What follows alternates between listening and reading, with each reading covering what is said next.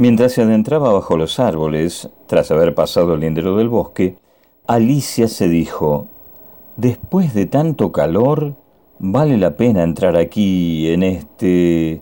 en este...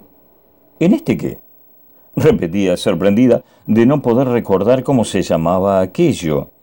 «Quiero decir, entrar en el... en el... Eh, bueno, vamos, aquí adentro», afirmó al fin. «¿Cómo se llamará todo esto? Estoy empezando a pensar que no tenga ningún nombre». Se quedó parada ahí pensando en silencio y súbitamente continuó sus cavilaciones. «¿Y ahora? ¿Quién soy yo? Ah, vaya, sí me acordaré». Pero de nada le valía toda su determinación. En ese momento se acercó a un cervato y se puso a mirarla con sus tiernos ojazos. «Ven, ven aquí», le llamó a Alicia alargando la mano para acariciarlo, pero el cervato se espantó un poco y, apartándose unos pasos, se quedó mirándola.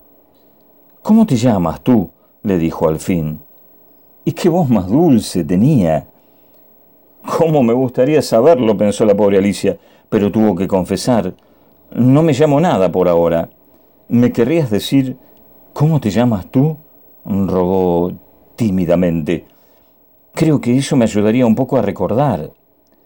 «Te lo diré si vienes conmigo un poco más allá», le contestó el cervato, «porque aquí no me puedo acordar».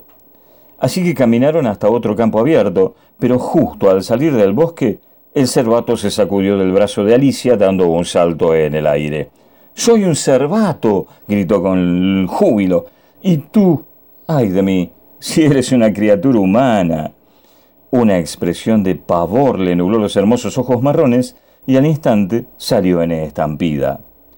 Alicia se quedó mirando por donde huía, casi a punto de llorar por perder tan de repente a un compañero de viaje tan amoroso. «En todo caso», se dijo, «al menos ya me acuerdo de cómo me llamo.